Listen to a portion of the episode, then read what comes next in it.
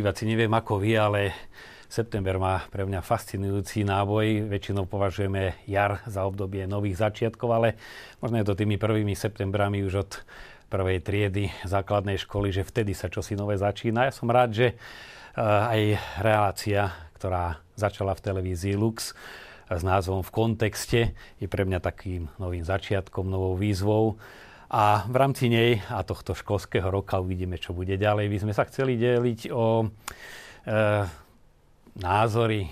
Mám takú predstavu ozaj si, ako keď sa človek stretne s niekým známym na ulici a sa ho spýta, tak čo si myslíš o tom a o tom.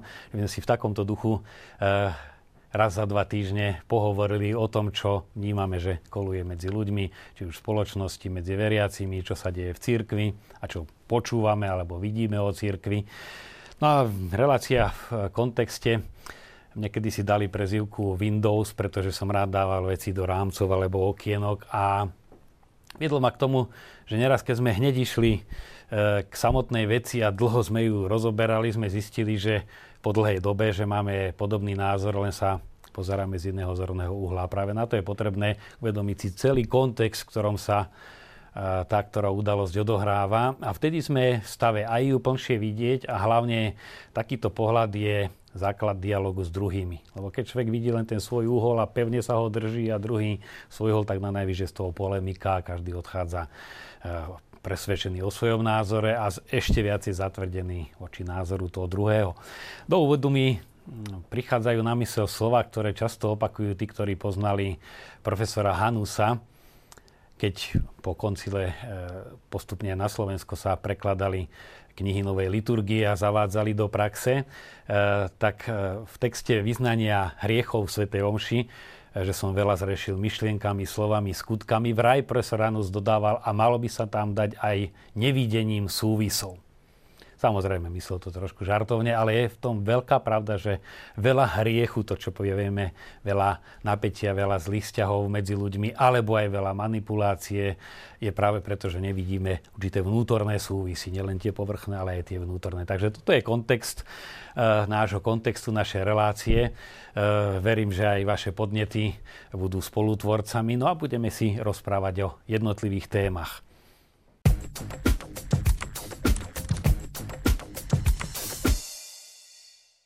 Aj tohto leta, ako každoročne sa konalo veľké množstvo pútí, stretnutí, táborov, podujatí, na niektoré ma e, organizátori pozvali, ale zároveň aj cestujúc tam alebo naspäť, stále som bol v kontakte s ľuďmi. A e, taký prvok, ktorý ma prekvapil, pretože som bol medzi veriacimi na týchto akciách a to by som povedal aktívne veriacimi, nadšenými veriacimi.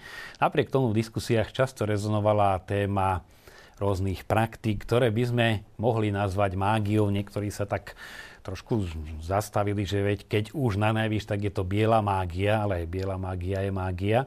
A hlavne boli e, ľudia šokovaní, až keď som povedal, čo všetko je e, možné považovať za modloslužbu alebo e, za nástroj modloslužby, napríklad ruženec, nie samotnú modlitbu ruženca, ale tie, to, čo nazývame pátričky. E, všetko, čo nie je Boh a pripisujeme tomu božskú moc a máme očakávanie, ako od Boha sa stáva modlou.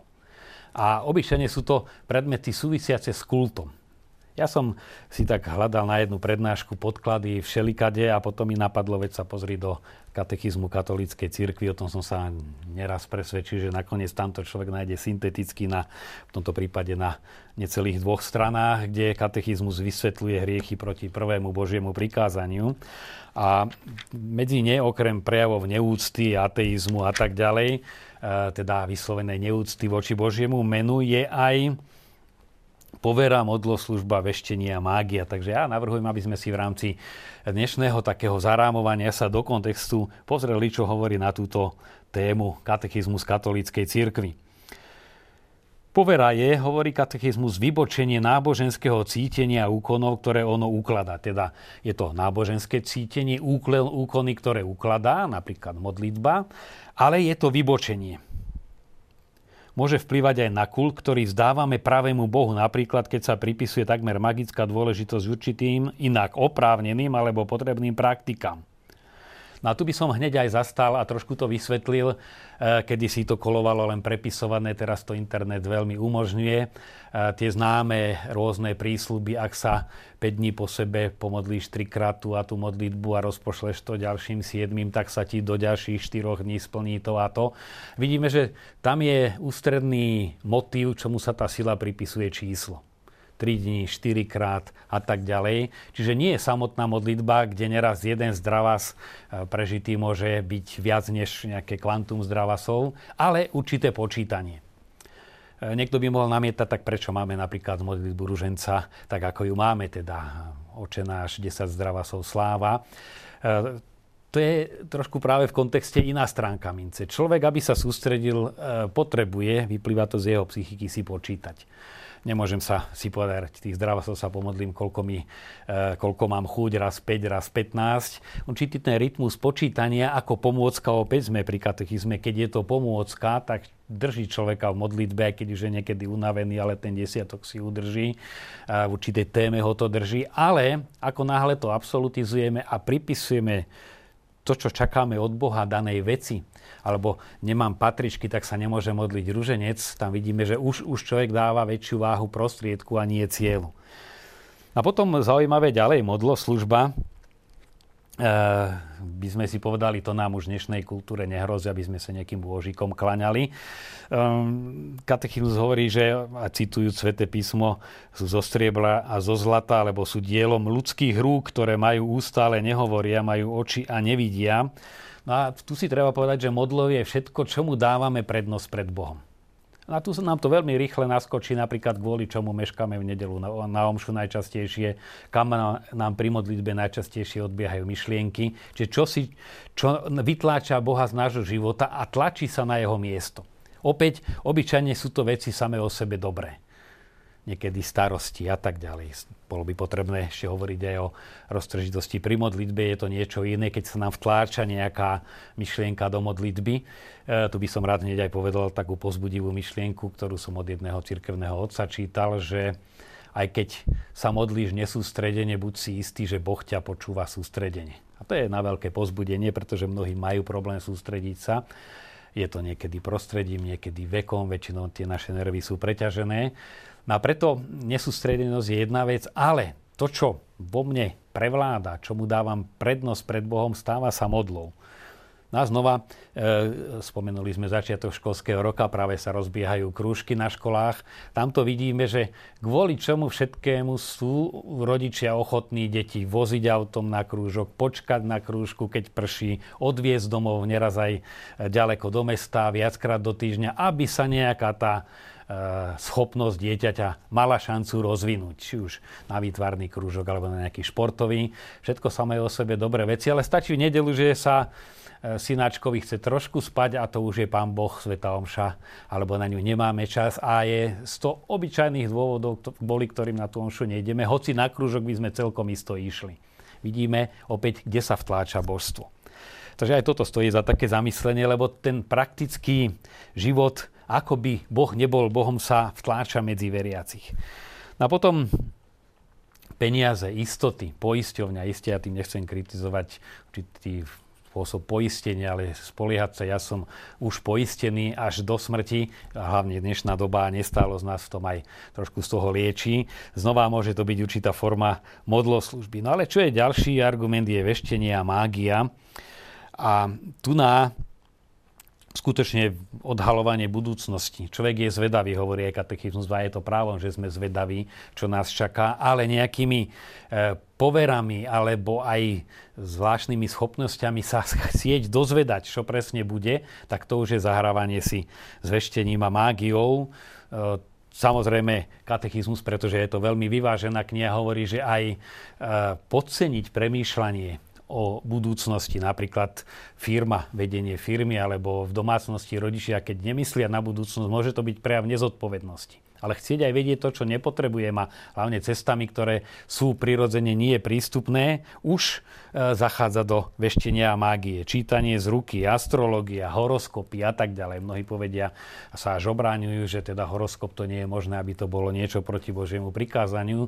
Veľa e, si trúfnem povedať aj našich e, momentálne divákov dá na tie horoskopy, keby sme ich analyzovali, by sme zistili, že naozaj spomínajú určité povahové črty, v ktorých sa človek nájde, ale tu nám nejde o to, aby sme diskutovali, že nakoľko ten horoskop na mňa sedí alebo nesedí. Mnohí majú pocit, že 100% na nich sedí. E, z morálneho hľadiska ide o determinizmus, že človek sa cíti po prečítaní horoskopu predurčený konať a reagovať určitým spôsobom. A to už je zákonitosť, ktorú veľmi dobre poznáte, keď v cudzom meste hľadáte nejaký obchod, za ten svet ho nemôžete nájsť, ale len čo ho nájdete, máte dojem, že je každý tretí obchod presne taký, ako ste hľadali. Človek si už nastaví filter a všíma si veci pod určitým filtrom a to už ho vedie samo o sebe e, k výberu konania a oslabeniu slobody.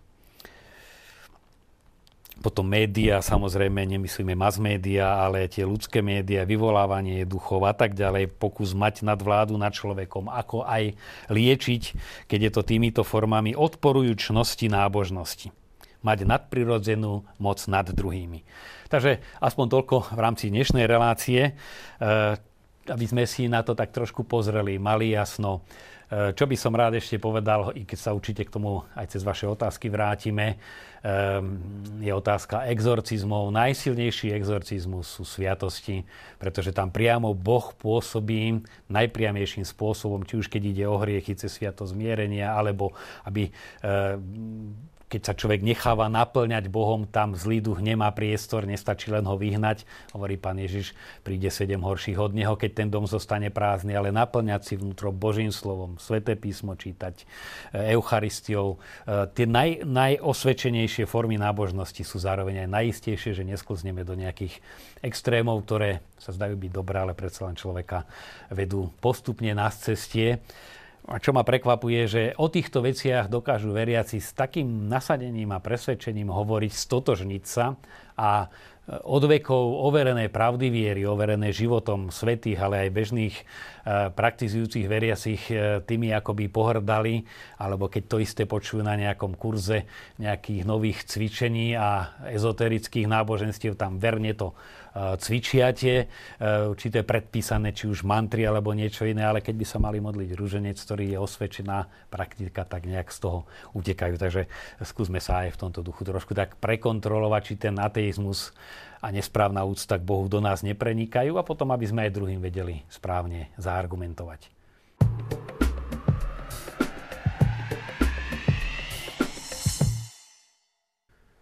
Jedna z otázok, hoci som ju nedostal prvýkrát, eh, znie, ako je to s odlukou cirkvi a štátu. Samozrejme, problematika už dlhodobá, vždy, keď je určitá, eh, určitý politický eh, boj, tak sa vyrukuje aj s týmto argumentom. Nechcem túto sa ani len pokúšať túto komplexnú problematiku otvárať alebo riešiť. Chcel by som len poukázať na jeden aspekt. E, pani doktorka Zavacka, hovorím otvorene meno, lebo tak sa prezentuje vo všetkých e, laických médiách ako odborníčka na dejiny práva. Opakovane tvrdí, že prvým krokom je vypovedať zmluvu Vatikánu, teda zmluvu, základnú zmluvu, ktorú Slovenská republika podpísala so Svetou stolicou. Inak tu odluka nie je možná a inak tu budú stále katolíci diktovať a mať prevahu. No aspoň na tento argument by som sa chcel pokúsiť odpovedať. Poprvé, už dosť dávno konferencia biskupov, Slovenská teda tlačová kancelária, písala list vtedajšiemu predsedovi, predsedovi Eh, Slovenskej akadémie vied. Eh, či názory pani Zavackej sú oficiálnymi názormi Akadémie vied, odpoveď bola nie, sú to jej osobné názory, s ktorými sa Akadémia nestotožňuje. To je taký prvý fakt, čiže ide čiste o súkromný názor, eh, i keď uvádzaný ako názor renomovanej odborníčky. Druhá vec je, ak by sme si mohli samotnú zmluvu pozrieť, každá zmluva má hneď v úvode zadefinované zmluvné stránky. A tam je práve na jednej strane Sveta stolica a na druhej strane Slovenská republika deklarovaná ako dva nezávislé subjekty medzinárodného práva. Čiže už to, že Slovenská republika a Sveta stolica sú zadefinované ako nezávislé subjekty a dokonca medzinárodného práva je najsilnejšia odluka, aká fakticky je právne možná lebo je to oddelené a jasne pomenované. To je Sveta stolica, reprezentujúca katolícku církev a toto je Slovenská republika. Čiže zmluva nie je e, prvou prekážkou odluky, ale je prvým predpokladom solidne podloženej odluky. Odluka neznamená samozrejme za štátne peniaze bojovať proti cirkvi, ako sme tomu boli svetkami a napokon aj e, napriek tomu tá církev e, prežila a žije ďalej ale odluka znamená zadefinovať si priestory, kde chceme ako dva nezávislé subjekty spolupracovať pre spoločné dobro.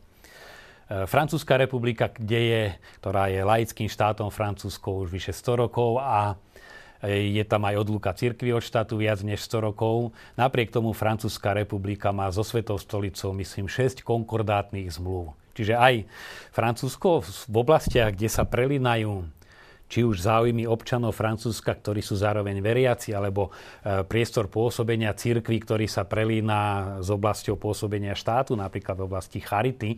Tú istú službu má e, zo zákona poskytovať štát, ale ponúkajú aj katolická charita a sa prelínajú, tak sa to zazmluvní a Klára Pacta Bonia Mici jasne zadefinovaný je základ odluky a zároveň dobrej spolupráce. V tomto kontexte zaznieva ďalší argument veľmi často, že dobre, ale to si len katolíci vymáhajú privilégia. Iné náboženstva nemajú šancu uzatvárať medzinárodné zmluvy a tým pádom sú diskriminované.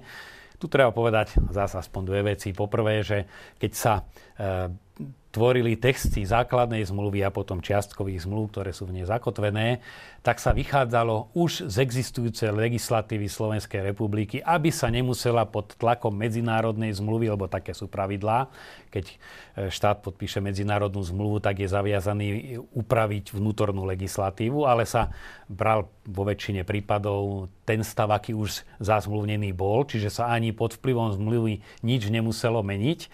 A druhá vec, že e, vnútroštátna legislatíva platí pre všetkých občanov rovnako. To znamená, e, ak katolíci majú niečo garantované, mali a majú v rámci možnosti medzinárodnej zmluvy, tak to isté platilo a platí aj pre e, príslušníkov ktoréhokoľvek iného vierovýznania. Preto aj v zápätí po základnej zmluve medzi Svetou stolicou boli podpisované zmluvy s náboženskými, teda s církvami alebo náboženskými e, spoločnosťami, ktoré sú na Slovensku registrované. Čiže tieto dva fakty, e, zmluva nie je prekážkou od, od luky, ale je jej podmienkou a po druhé, že to, čo platí na základe zmluvy pre katolíkov, tak je právne garantované pre všetkých občanov Slovenskej republiky. Um, Často sa vychádza s témou zmluvy aj cez také tzv. uhorkové obdobie sezónu, keď nie je o čom písať. Obyčajne si trúfne povedať, redaktori sú a priori nastavení skôr už uh, jedným smerom, akokoľvek sa vyjadríte, tak skôr tá zmluva vyznieva ako niečo negatívne. Uh, bolo by čo hovoriť o ďalších aspektoch spolupráci cirkvi a štátu, ale to myslím si, že by sme si mohli nechať aj na niektorú inú reláciu a venovať sa osobitne. Ale toto medzi ľuďmi veľmi často rezonuje, kdekoľvek sa medzi nimi ocitnem. A môžem povedať, že keď sa jasne veci pomenujú, aj tí, ktorí spočiatku reagovali voči cirkvi podráždenie, ale sa im jasne predložia fakty, eh, tak eh, mám skúsenosť, že vo väčšine prípadov ten postoj zmenia, že nakoniec si máme vyrovnať niečo povedať.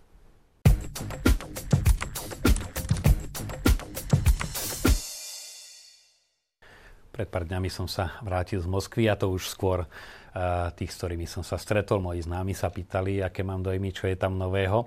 Myslím si, že aj keď to nezaznela ako divácká otázka, ale môže to byť otázka aj vás, milí diváci. Uh, nechcem rozoberať celý pobyt, ale aspoň pár takých postrehov, ktoré je možné aplikovať aj na našu situáciu. Prvým bolo také milé prekvapenie, že fakticky ten Kremel, ktorý my máme uh, ako si zakódovaný ako symbol toho srdca komunizmu Moskvy a vôbec komunistického systému, nielen socialistického tábora, ale aj svetového komunizmu s veľkou hviezdou na Kremli. Je v rámci Kremla len malá časť, ale to priestranstvo Kremla, ako by sme si to prirovnali, bratislavský, priestor Bratislavského hradu, tvoria prevažne chrámy, prekrásne zreštaurované a plné ikon, plus je tam jedna nová budova, ktorá je tak stavaná, aby v oknách sa práve chrámy odrážali. A to bol pre mňa taký, by som povedal, pozitívny šok, že po tak tvrdom potláčaní viery a církvy, aká bola v Sovietskom zväze bývalom a v Moskve osobitne ako centre komunizmu, napokon z toho komunizmu zostali prevažne chrámy a ikony. Ďalší paradox, ktorý som tam mohol vidieť, a to je ozaj taká hračka prozreteľnosti, um, práve izoláciou momentálnou Európskej únie a Ruska sa Rusko otvára viac pre Čínu a do Moskvy prichádza množstvo e, turistov z Číny. Aj pre Čínu, ktorá je komunistickou krajinou a celé už tretia generácia je vychovávaná e, v komunizme, e, podobnom tomu, ktorý bol u nás a pre ktorý tiež Moskva bolo, bola taká meka, by som povedal tak prichádzajú do tohoto jadra komunizmu a vidia tam chrámy a tí sprievodcovia mi vysvetľujú ikony, vysvetľujú Najsvetejšiu Trojicu, a vlastne také ilustrované kresťanské náboženstvo a k tomu aj nielen samotné tie zobrazenia, ale atmosféra modlitby tých pravoslávnych veriacich. Takže pán Boh napokon naozaj tak dokáže otočiť dejiny a je to nie tak dávno, keď e, Moskva znamenalo naozaj naozaj znamenalo, bola symbolom ateizmu. E, teraz, a to je znova taký paradox, už e, obyčajne dvaja muži, niekedy aj jednotlivo, jeden oblečený za Stalina, druhý za Lenina, tam sedia na lavičke a ľudia sa s nimi fotia ako s kuriozitou, s turistickou atrakciou, ako keď kedy si sa fotili ľudia v Tatrách s medveďom alebo v zoologickej záhrade. Aj tu vidíme, že tá ľudská snaha postaviť sa na miesto Boha, či už ako jednotlivec, alebo ako určitý systém, ktorý si robil nároky božskej úcty a zároveň aj ponúkal ľuďom raj na zemi, že jednak skončil na výsmech, ľudia sa z toho už teraz len smejú a rovno na tých miestach, kde ten kult osobnosti pre, e, prebiehal celé, celé 10 ročia. A na druhej strane, že je to za čosi marivé. Stojí z tých snách vytvoriť raj na zemi, to, čo hovorí práve ruský e, mysliteľ Solovjov, e, že Antikristus chce ľuďom ponúknuť to isté, čo Kristus, ale bez Krista. Teda vytvoriť raj na zemi a bez Boha. Raj, ktorý si človek sám sebe vytvorí, sa vždy menil na peklo. Či si zoberieme francúzskú revolúciu, kde v duchu bratstva, rovnosti a slobody bola nenávisť, nerovnosť, nesloboda. Či si zoberieme e, nacistické plány e, zbožstvenia jedného národa, jednej, jednej rasy vyvolenej, alebo potom eh, ideu socializmu. Vždy ten raj sa menil na peklo. Takže to je taký jeden silný dojem. A ďalší je to, čo sme viacerí tam diskutovali, to určité, určitý návrat k silnému Rusku, e, militarizácia a tak ďalej. E, no a tam sme dochádzali k, k konštatovaniu, že skutočne platí a opäť sa v praxi prejavuje, a treba si to všimnúť, že to, ten prirodzený vývoj vpísaný už do srdca človeka a spoločnosti je demokracia, anarchia a totalita. Demokracia je možná len vtedy, keď človek má e, vo svedomí ten vnútorný imperatív živený vzťahom s Bohom, že toto môžeš a toto musíš aj keď sa ti nechce a toto nesmieš aj keď sa ti chce. Čiže určitý vnútorný imperatív. Inak sa sloboda stáva anarchiou a anarchia je volaním po pevnej ruke.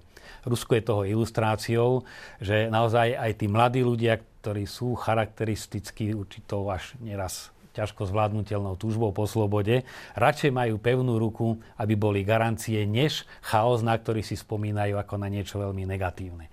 No a je to veľká lekcia aj pre situáciu u nás, že narastajúca anarchia je volaním buď po pevnej ruke, e, so všetkými dôsledkami, hlavne s dôsledkom straty slobody, alebo je volaním, a preto to tu aj spomínam v tejto relácii a v tejto televízii, dať viacej priestoru e, formácie, formácii duše, teda priestoru církvy. Nie, aby církev ako si sa spoločensky mala väčší vplyv, aby sa zoštátňovala, ale aby mala priestor, aby to spoločnosť tak vnímala, dávať človeku a umožňovať človeku spojenie s Bohom. Církev sama o sebe tiež nie je cieľom. Církev je tu na to so všetkou štruktúrou, sviatosťami, biblickými textami, ktoré ľuďom približuje, liturgickým životom, formáciou, charitou. Je tu na to, aby človeku umožňovala žiť v spojení s Bohom len do tej miery, v akej človek žije v spojení s Bohom, je možná v danej krajine aj demokracia. Nikdy nie je dokonalá, pretože ani človek nikdy nie je dokonalý. A ak aj v demokracii niečo škrípe, vždy je to to, čo chýba človeku aj na náboženskej rovine ako život podľa Božích prikázaní. Ale ako náhle sa vzťah k Bohu vytráca, zaniká aj demokracia sama sebou. A to je zase ten kontext e, trochu hĺbší, duchovný toho, čo vidíme, že sa deje pred nami. Tak prvoplánovo to vidia všetci, ale vidieť aj v tom volanie, že naozaj je tu priestor, ktorý volá po cirkvi, no a priestor, ktorý je samozrejme volaním predovšetkým po Bohu a církev je tu na to, aby e, týmto ľuďom spojenie s Bohom sprostredkovala.